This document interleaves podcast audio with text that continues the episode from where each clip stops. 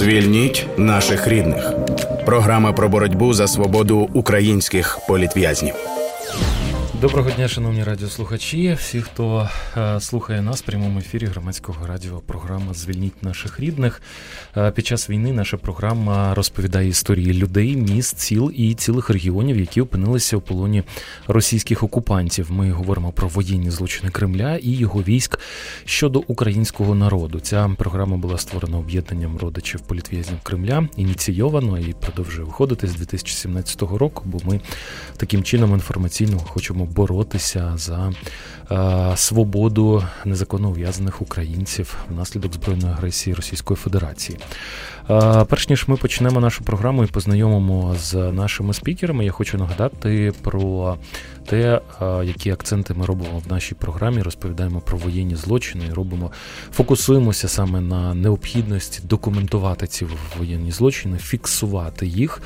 Не мають окупанти отримати шансу уникнути покарання. А для цього люди, які проживають на тимчасово окупованих територіях або не е, на тимчасово окупованих, а на вільних територіях, але бачили, як окупанти окупанти здійснюють воєнні злочини, будь ласка, про це потрібно повідомляти, навіть якщо вам здається, що. Правозахисні організації і правоохоронні установи про це знають. Таких злочинів набагато більше, ніж ресурсів у таких організацій документувати їх. Тому, будь ласка, підключайтеся і повідомляйте е, про них. Один зі способів зробити це це написати в телеграм-бот Енергодар Сос. Він називається одним словом. Цей бот був створений якраз таки для того, щоб користувачі могли безпечно, швидко, комфортно для себе зрозуміло передавати будь-яку інформацію, яку вони знають. Ця інформація потрапить е, до рук правоохоронних органів, правозахисних організацій і буде використана в національних і міжнародних судах проти окупантів для доведення їх винуватості і встановлення для них покарання. Тому, будь ласка, або скануйте QR-код, який бачите на екрані, якщо дивитеся на соціальних мережах, або просто заходьте в Телеграм і в рядку пошуку набирайте Енергодар СОС. Одним словом, цей бот з'явиться в результатах пошуку і покаже, розкаже, проведе вас да, по повному сценарію, як правильно передавати дані про воєнні злочини. До теми нашої програми, да. Я після перерви виходу нашої програми в ефір зовсім вже вдруге забуваю представити, хто веде програму. Це Анастасія Багаліка та Ігор Котелянець. З нами над програмою працює звукорежисер Ігор Анисенко і відеоредактор Таня Марія Литвинюк. Дякуємо колегам за їх роботу. І зараз е, Настю слово тобі про тему нашої програми і про наших гостей. У нас сьогодні є довгоочікуваний гість, з яким будемо розпочнемо розмову трошки пізніше у ефірі. Звільніть наших рідних, але не можемо розпочати е, цю програму, не згадавши. Ем, про пам'ять е, релігієзнавця, політв'язня українського вченого Ігоря Козловського, який, е, на жаль, помер ем, з очевидно певних причин, можливо, пов'язаних зі станом його здоров'я після утримання в російському полоні. Я нагадаю, що е, Ігор Козловський пробув в російському полоні з. Е, зими 2015 по грудень 2017 року це ну скільки я намагалась порахувати, майже майже три ну, майже три роки. Правильно ну, виходить, що так. От е, і е, власне е, два ця, роки ця, два. два. Угу. Ця подія шокувала українське суспільство. Я знаю, що дуже багато моїх знайомих, колег. Е, ем, були абсолютно вибиті з колії життя цією звісткою, і ми хотіли б присвятити 5 хвилин нашого ефіру пам'яті Ігоря Козловського. До нас приєднується його учень, історик, громадський діяч донечанин Станіслав Федорчук. Станіслава, доброго дня. Доброго дня. Дуже співчуваємо вашій втраті всім учням Ігоря Анатолійовича.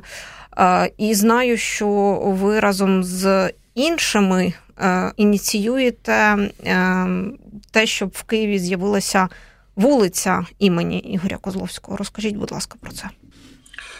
Власне, вже ввечері того сумного дня, коли помер Ігор Анатолійович. Мені написав Сергій Шевченко. Донечанин, доброволець, один з учнів Ігоря Анатолійовича, і, власне, висловив ідею, що було б не зле, аби з'явилося місце пам'яті. Тому що покладатися виключно на державу це, напевно, не дуже український підхід. І я думаю, що було б не зле, щоб з'явилася і вулиця, або провулок, або, може, навіть сквер Ігоря Козловського в Києві, враховуючи е, той рівень впливу, який мав Ігор Анатолійович на своїх учнів, який мав на релігійних діячів і філософів всього світу, я думаю, що це та маленька, той маленький борг е, честі, який би ми мали би віддати. Е, трохи розділилися, звичайно, думки щодо того, чи має бути пам'ятник, чи немає. На мою думку, все-таки має. Колись Ігор Анатолійович перед великим вторгненням, коли відкривав нашу фотовиставку про Євромайдан в Донецьку, він був активним учасником цього Євромайдану разом зі своїми учнями то він сказав дуже важливі слова: що важливо не тільки пам'ятати, але й нагадувати суспільству. От як на мене, Ігор Анатолійович це людина, яка з своїм абсолютною свободою духу, своїм нонконформізмом, вона завойовувала серця і душі дуже багатьох людей. І його така природня українськість. Е, вміння знаходити спільну мову з дуже різними людьми, вона поза сумнівами має лишитися з нами має лишитися ця пам'ять. І я би дуже хотів, звичайно, щоб щоб з'явилися вулиці Ігоря е, Анатолійовича Козловського не тільки в Києві, але звичайно, щоб така вулиця була у звільненому Донецьку, можливо, в інших містах світу. Е, тому що я не можу, я не можу пригадати. В силу різних причин, можливо, через те, що я не є таким аж великим спеціалістом, інших релігіознавців, які були б настільки відомі суспільству своєю громадянською позицією, своїми експертними висновками, і які б чітко, просто і зрозуміло формулювали е, позиції на важкі теми, на теми колабораціонізму, на теми полону, на теми звільнення територій. Реінтеграції. І робили це на постійній основі, не тому, що це було частиною роботи, а тому, що це було частиною його думок, якими він завжди був готовий з нами поділитися. Станіславе, е, після того як е, ця новина про е, смерть Ігоря Анатолійовича розійшлася в соціальних мережах, я, чесно кажучи, ніколи не бачив такої величезної кількості в своєму Фейсбуці постів про да, про людину, про стільки стільки різних людей, з якими там я знайомий і особисто, і не знайомий, а просто, скажімо, фоловер в Фейсбуці. Такі різні люди, так їх багато, присвячували дуже багато таких душевних слів. Навіть ті, хто зустрічалися з Ігорем Козловським там один чи два рази в житті, да, говорили про те, який слід він залишив в їх серцях, які спогади, і багато хто, присвячуючи ці дописи, називає Ігоря Козловського вчителем. Да? А ви е, зі свого боку називаєте себе е, учеником Ігоря Козловська. Розкажіть, будь ласка, от про цю да, про цю роль е, Ігоря Анатолійовича саме як вчителя для вас, можливо, для інших людей, для того, щоб люди, які, скажімо, можливо, менше знають Ігоря Анатолійовича, да, також е, е, більше дізналися про цю його іпостась. Ігор Анатолійович був кандидатом історичних наук. Він навчався в Донецькому університеті, і можна сказати, що мав дар, природжений дар. І, звичайно, випликаний дар е, викладача. Він вмів працювати з дуже різними аудиторіями, і він викладав в різних університетах. а Навіть після звільнення він е, повернувся до академії наук до інституту філософії вже в Києві. І я скажу, що а, рівень його енциклопедичних знань був настільки високий. Що я не можу назвати людей, які б не захопилися його інтелектом, не захопилися тим, як він вміє донести свої думки, вміє е, вислухати, а не тільки розказати. От ви е, почали згадувати про те, скільки людей написало, і в усіх цих дописах я чимало з них читав. Обов'язково є особистий момент. Той е, зміст, сенс, який приніс Ігор Анатолійович спілкуванні з конкретною людиною е, в певний проміжок часу. Тобто він був дуже уважний до всіх нас, незалежно від того, чи це була випадкова зустріч, чи це була зустріч на мітингу, чи це був круглий стіл, чи це було засідання експертної групи, чи це е, була лекція на філософській школі. Тобто, е, як на мене, тут йдеться не тільки про інтелект, тут йдеться про багатство душі. Ігор Анатолійович в тому плані, що він знаходив слова для конкретної людини. Він не був для нас однаковим. Для кожної людини він значив щось інше, і водночас ми всі розуміли і відчували рівень його морального авторитету, його такої абсолютно спокійної, глибокої впевненості. В тому, що людина має нести відповідальність за себе, має продукувати любов, має е, вміти працювати з собою, і саме тому Ігор він не тільки теоретик, він глибокий практик. Це відчувалося під час спілкування з ним, тому що він практикував різноманітні практики, займався йогою, дуже добре знав різні бойові мистецтва, викладав їх. Тобто, це була людина, яка навіть в полоні продовжувала читати лекції, навіть коли єдиним слухачем були щурі. І в цьому плані мені здається, що було б не зле, якби з'явилася якась добра книга про Ігоря Анатолійовича щоб власне ця пам'ять про те, яким чином, який він робив постійний вибір в своєму житті, щоб власне це було відображено. І враховуючи, що його учні розсіяні по всьому світі, це люди, це не тільки українці, але й іноземці. Мені здається, що чому так болісно все це переживається, тому що ми прекрасно розуміємо, наприклад, ми донечани, українці. Для нас це втрата власне одного з наших патріархів, наших найстарших українців, які були для нас моральним орієнтиром. Ігор Анатолійович уникав якихось політичних е, політичних е, конотацій, однак він завжди мав чітку про українську позицію, яку ніколи не соромився, яку завжди висловлював навіть в окупованому Донецьку, навіть коли вже в Донецьк е, зайшли окупанти. Він все одно був одним з координаторів молитовного марафону за Україну. Це була така спільнота дуже різних конфесій, які збиралися на березі річки Кальміус для того, щоб продовжуватися молитися за Україну, навіть попри те, що їх. І били, і ламали прапори, і зносили ці намети, і арештовували священників, які брали участь е, власне в цій е, в цьому заході. Тобто він завжди демонстрував, що дух людини є набагато сильнішим, ніж його тіло.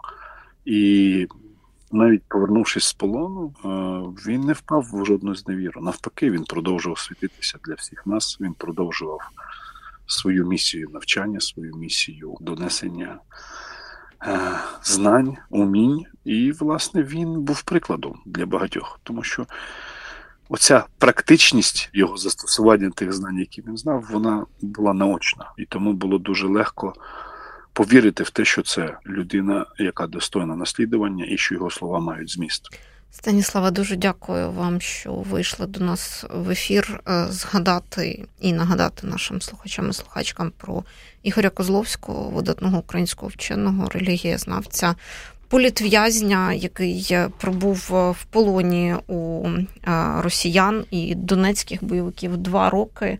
Потім повернувся, об'єднував довкола себе і наукову спільноту, і спільноту проукраїнських донечан, і також е, не забував е, і не пропускав, наскільки я бачу, з фото, світлини, спогадів учасників жодної події. Е, пов'язаної з полоненими і політв'язнями, якщо його запросити на дискусію чи акцію, він приходив скрізь. Я це дуже добре пам'ятаю, навіть якщо була погана погода чи якийсь не дуже вдалий час для акції. Він все одно приходив завжди і скрізь. І це е, дуже важливо, що е, для людини е, ця місія була однією з таких, яку він взяв на себе після полону. Тому ми не тільки заборгували Ігорю Анатолійовичу вулицю його імені в Києві, а я думаю, що і потім збереження його пам'яті в деокупованому Донецьку це теж е, дуже важливий момент. Настільки він був енергійний, настільки він е, був, е, ну скажімо, у нього така динамічна, динамічне було життя після звільнення. Та Він подорожував різними країнами, брав участь в адвокаційних поїздках, відстоював Україну, допомагав людям знаходити сенси, і настільки він живий і молодий, і що звичайно, ця звістка, вона ну я довго не міг е, в це повірити. І коли це стається, та коли людина йде, то я згадую, скільки він всього давав і підтримував та, людям навколо. Я навіть не очікував. Я подивився по по е, е, кількості відгуків в засобах масової інформації і зрозумів, да, наскільки масштабна особистість була, наскільки різних людей з різних рівнів він об'єднував. І як багато давав, але от тепер він пішов, та, і я думаю, а от ми йому що дали? Да? І і я не знаю, чесно кажучи, що ми йому дали. І от тільки в такій ситуації задумуєшся, що треба встигати давати да, таким людям, які приходять раз на мільйон років, і треба не тільки брати, і дійсно ця ініціатива дуже її підтримую. Це ну просто якийсь мінімум, да, як можна було би закарбувати пам'ять про Ігоря Козловського. Це надати його ім'я вулиці, парку, скверу, да, тому, що буде з ним асоціюватися. Так сталося, що е, ну, такі, знаєш, Ігорю, випадковості. Ем, людина, з якою ми сьогодні будемо говорити, з якою ми запланували розмову і планували її до того, як надійшла новина про смерть Ігоря Козловського. Це Євген Чудніцов, український військовий, який двічі був в російському полоні, азовець. На щастя, він зараз звільнений вдруге. Але перше звільнення Євгена воно було якраз в тому обміні, коли і Ігоря Козловського звільнили і на фотографіях е, з е, повернення українських полонених. Тоді Євген стояв в аеропорту Бориспіль десь поруч е, з Ігорем Козловським. І я пам'ятаю, як Ігор Козловський виголошував е, промову навіть на литовищі після звільнення. Євген е, Чудніцов приєднується до нас. Я зараз дам коротку довідку для наших слухачів і слухачок. Е, отже, наш гість сьогодні Євген Чудніцов, український військовий азовець, який двічі був в полоні у росіян. Перший раз він потрапив в полон в ході бойових дій у Широкиному Донецької області був в ем, полоні з лютого 2015 по грудень 2017 Після обміну повернувся в свій підрозділ, брав участь в обороні Маріуполя після повномасштабного російського вторгнення. Був на Азовсталі, там потрапив у полону друге. І звільнити Євгена вдалося тільки в червні цього року. Він повернувся додому. Е, чому дуже сильно радіємо ми на громадському радіо, тому що його історію і долю відстежуємо ще від першого полону. Євгена, доброго дня. Доброго дня. Знаю, що ви включаєтесь до нас такими е, польовими умовами. Відповідно, ви вже повернулися до свого основного роду діяльності. Я одразу на початку коротко запитаю, як вам е, дається реабілітація після другого полону? Не знаю. Як здається, реабілітація. Я реабілітацію можу сказати не проходив. От е, для мене найкраща реабілітація це повернення до моїх службових обов'язків.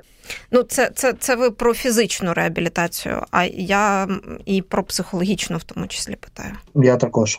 Я це і мав на увазі. Тобто, ви одразу ну були націлені, що повернетесь, і в ході вже роботи будете приходити до себе? Ну звісно, ну я взагалі-то пройшов е, медичне там обстеження, лікування. Тобто я майже два місяці був на лікарняному. uh От пролікувався і ну як найбога швидше повернувся до виконання своїх обов'язків. Ну тому що реабілітація, реабілітація, але роботу повинен хтось робити.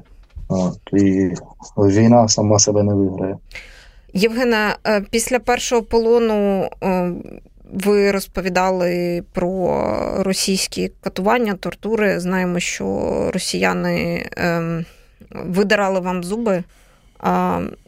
Після другого полону фізичні власне, ну, моменти зі здоров'ям вони такі самі е, наслідки відчутні?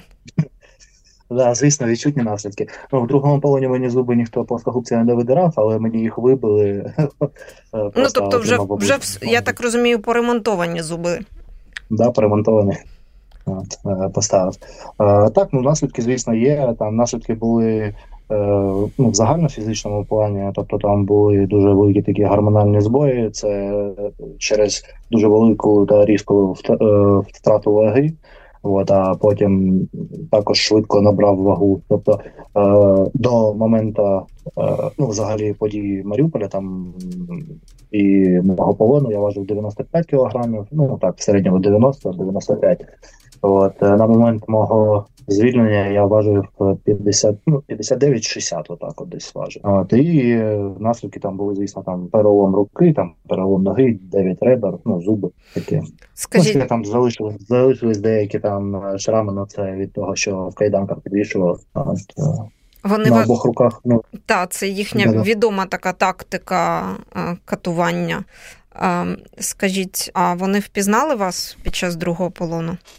Ну, ну, звісно, впізнали. Я навіть так скажу, коли нас е, ну ми виходили в полон е, з Азовсталі, нас одразу повезли на Оленівку е, і там зігнали з усіх СІЗО, там тюрем, сотрудників таких я забув, як воно у них називається, овсіновців. Uh-huh. От. І вони вони ж там проводили у нас догляди, щоб ми там нічого забороненого на їх бачення не принесли. І от першого знайомого я побачив ще там. Тобто, це був один з вертухаїв, який мене охороняв, коли я був в першому полоні. І знову ви його зустріли ну, в другому полоні? Ну так, да, я його ну спочатку я його не помітив. Це він мене одразу пізнав, підійшов такий, посміхається, каже, у нього тризуб там набитий. Я говорю, там мене не тільки тризуб набитий, у мене взагалі е, вся рука забита. А... Ага. Ну да, були такі моменти. Євгена, а відрізнялося чимось от умови і відношення перший другий полон?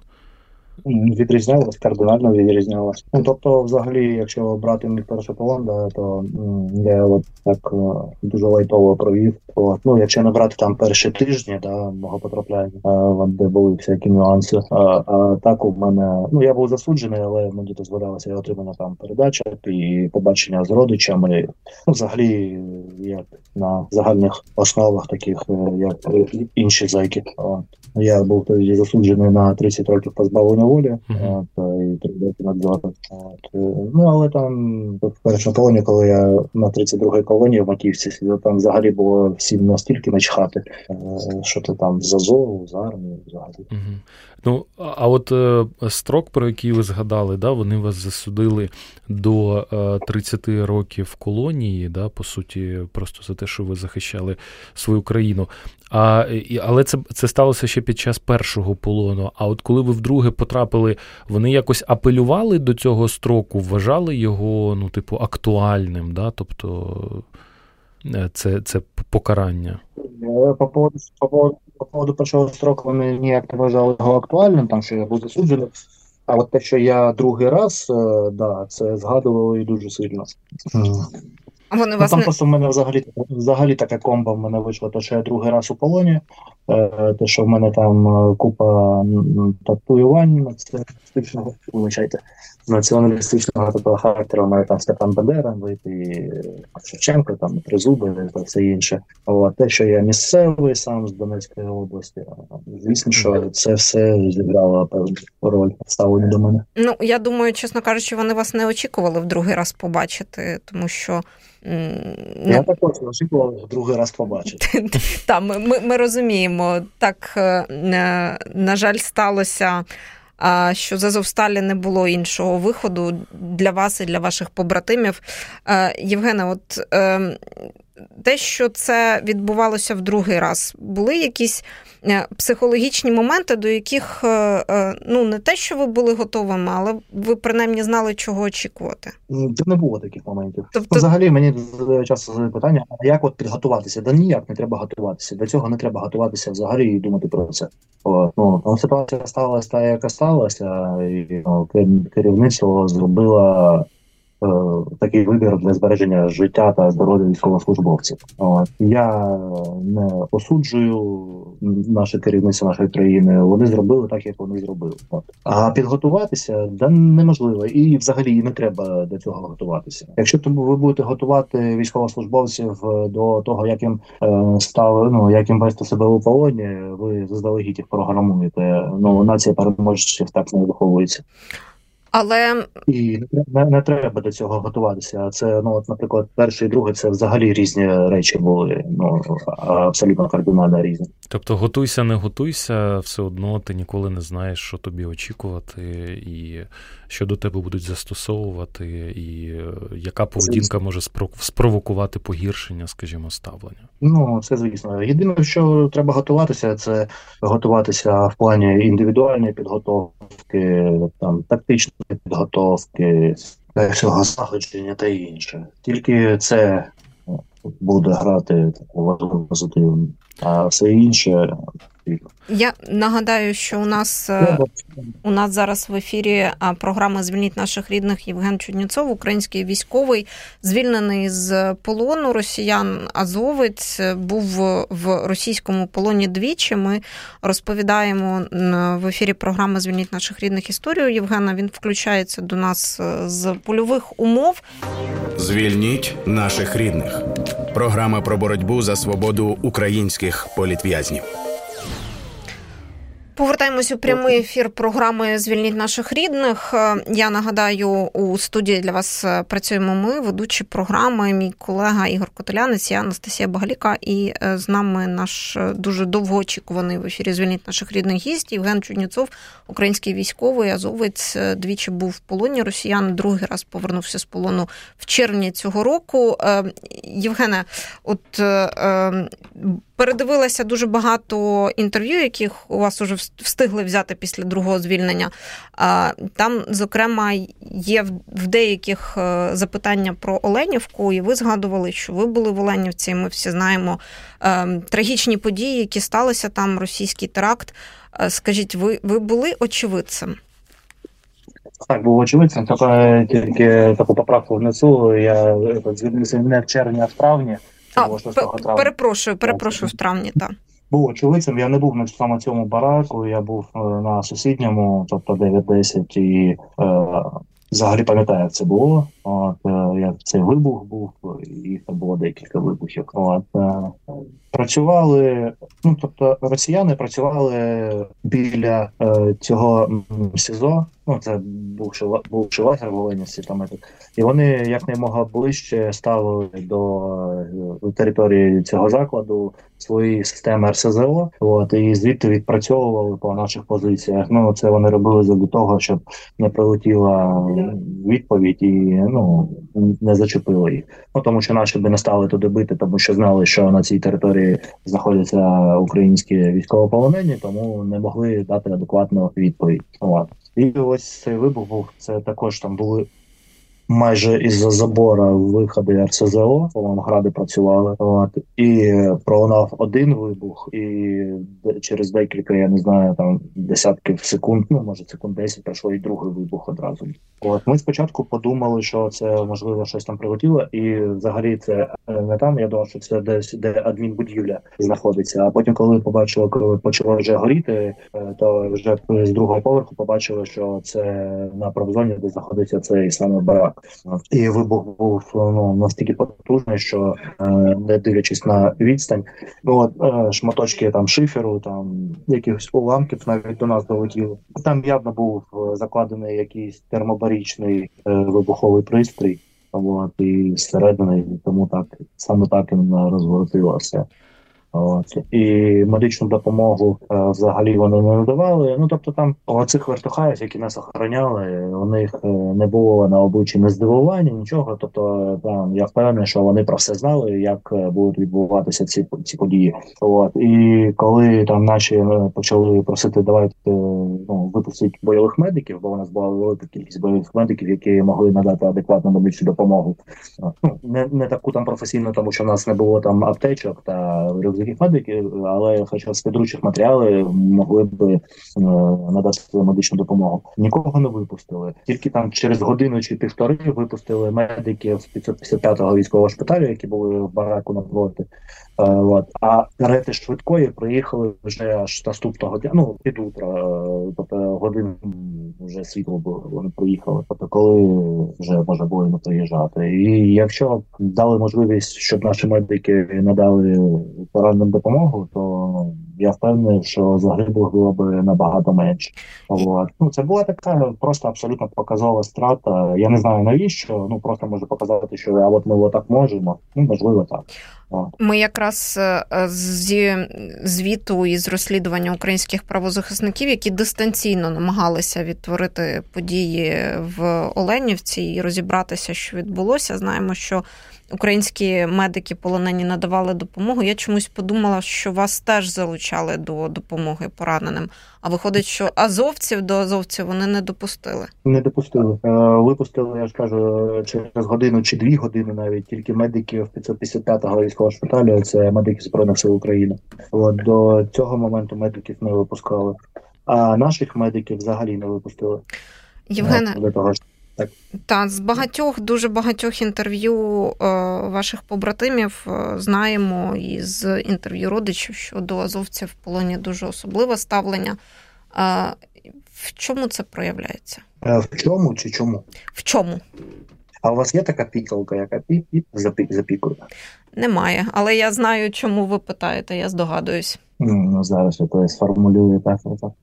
Та ладно, хай знають, е, тому що азовські пизди отримують в три рази більше, ніж усі інші. А медики азовські ще більше, ніж звичайні азовці. А чому така ненависть? Чому така ненависть? Е, ну, мабуть, через пропаганду. Е, от, ну там от Азов, вони самі розкрутили там там процентів 60 таких розмов про Азов. Це якраз російські мас-медіа. От, вони самі вигадують якісь казки, а потім в них вірять.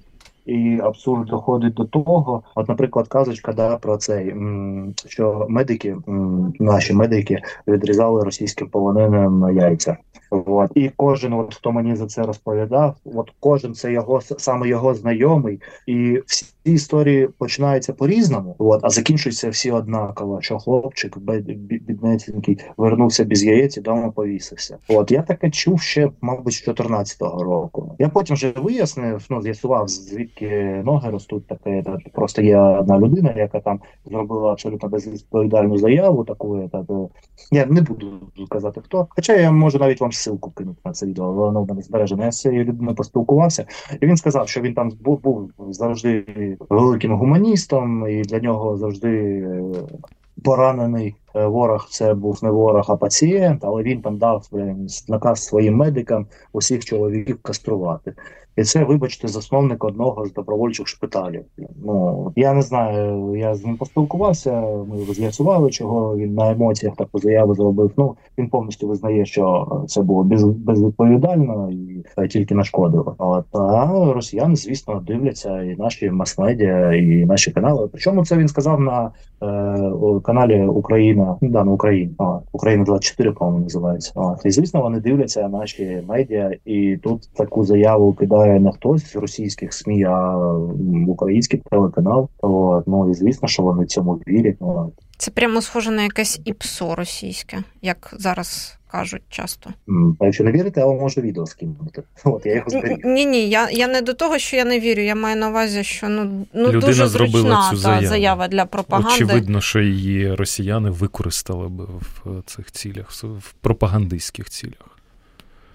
Це був Геннадій Грузенко. Я здогадалася, чесно кажучи, коли ви сказали про засновника шпиталю, е, то в принципі, якщо працюєш у медійному середовищі, можна здогадатись, про кого йдеться. Хотіла е, запитати ще е, ну, от таке. В цілому, коли ми говоримо про обміни і полон, ми розуміємо, що ну, дуже багато людей залишаються ще в полоні.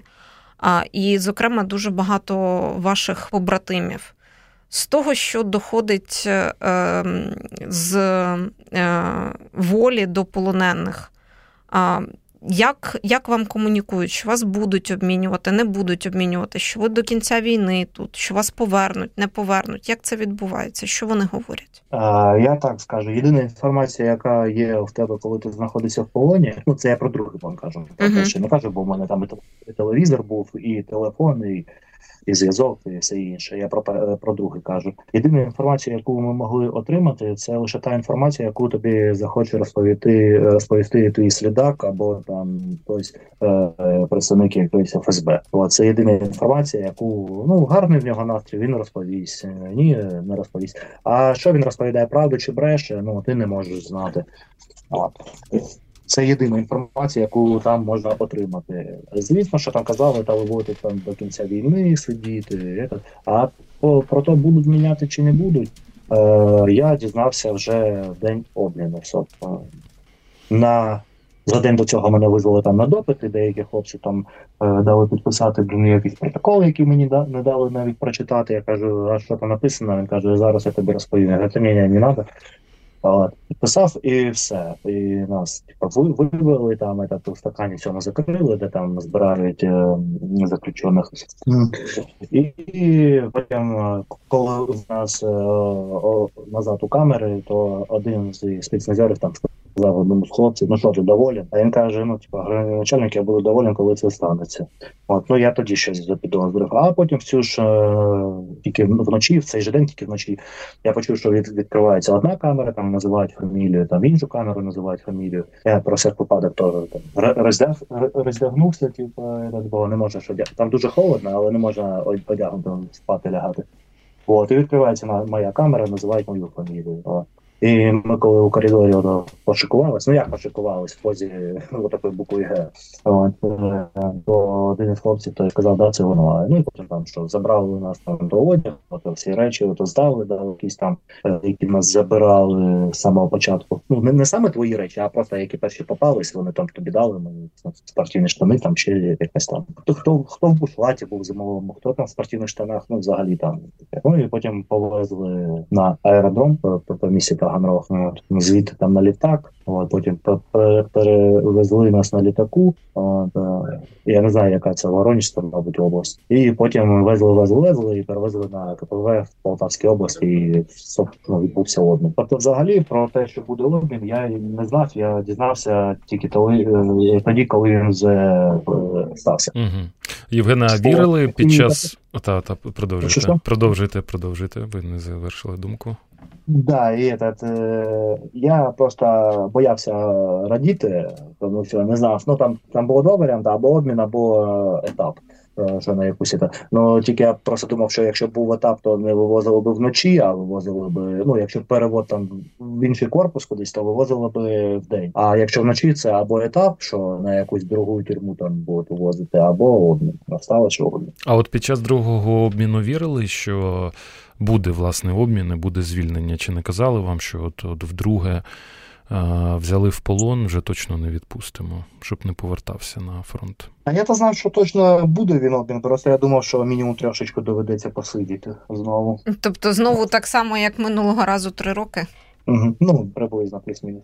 А от якщо відчуття від першого і другого полону і все, що відбувалось, воно геть різне, геть різний досвід, і геть різна історія, то відчуття від обміну ну, це це щось схоже?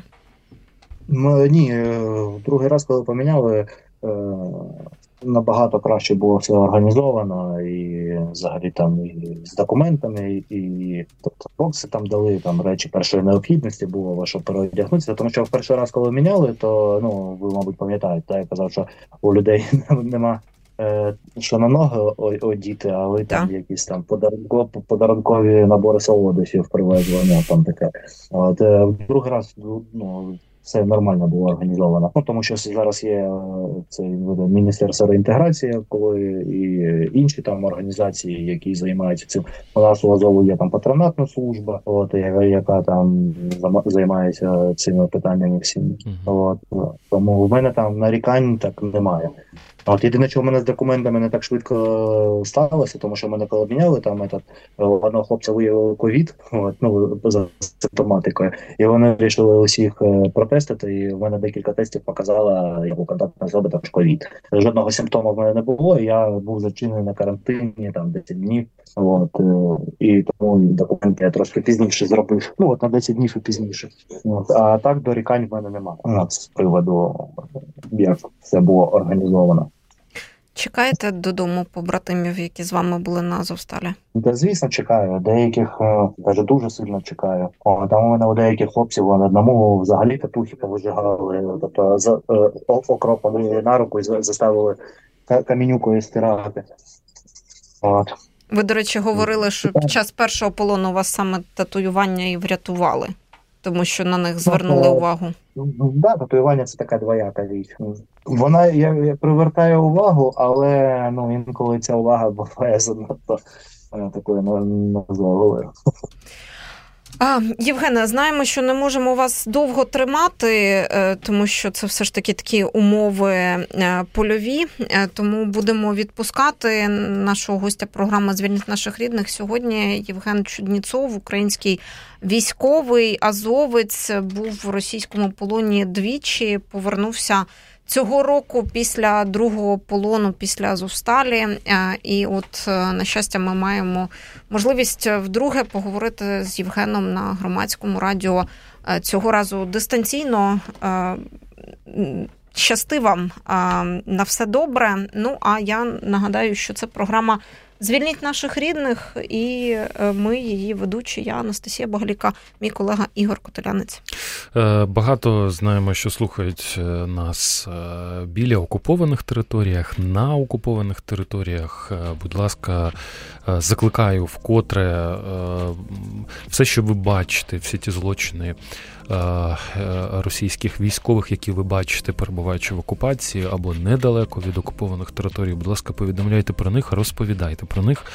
Е, робіть це, зокрема, із допомогою чат-бота, телеграм-бота, який називається Енергодар Сос. Одним словом, цей бот створений для того, щоб максимально зібрати багато свідчень про російські злочини, для того, щоб покарати винних в міжнародних і національних судах. Будь ласка, робіть свій вклад. Це дуже важливо. Насправді е, знайти е, бота дуже просто. Відскануйте QR-код, якщо бачите на екрані, дивитися нас через соціальні мережі, бачите його на екрані. Якщо ж ні, заходьте в Телеграм і набирайте одним словом Енергодар СОС в строці пошуку. Е, цей бот з'явиться в результатах е, і е, розкаже, як правильно передати інформацію. Ну і що дуже важливо, безпечно. Ну а я нагадаю, що програму Звільніть наших рідних для вас сьогодні провели. Я Анастасія Багаліка, мій колега співведучий Ігор Котелянець. Нам допомагали звукорежисер прямого ефіру Ігор Онисенко, відеоредакторка Таня Марія Литванюк. Прощаємось, слухайте, думайте. Звільніть наших рідних. Програма про боротьбу за свободу українських політв'язнів.